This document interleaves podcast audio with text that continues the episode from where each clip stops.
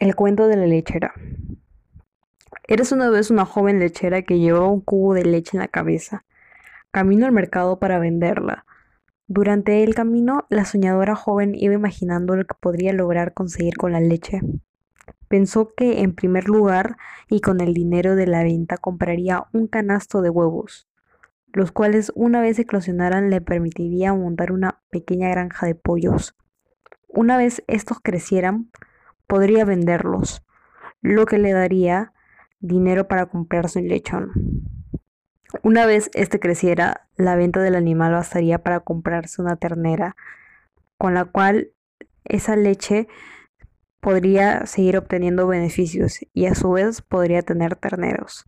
Sin embargo, mientras iba pensando todas esas cosas, la joven tropezó, lo que provocó que el cántaro cayera al suelo y se rompiera y con él sus expectativas hacia lo que podría haber hecho con ella. Este cuento, que cuenta con versiones de Esopo, siendo este último el que hemos reflejado, nos enseña la necesidad de vivir en el presente y que a pesar de soñar es necesario también debemos tener en cuenta que ello no basta para lograr nuestros propósitos.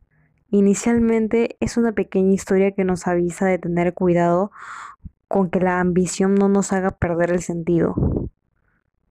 Asimismo, en algunas adaptaciones se incluye también un diálogo posterior entre la lechera y su madre, quien le cuenta que gracias a tener fantasías parecidas pudo lograr montar una granja.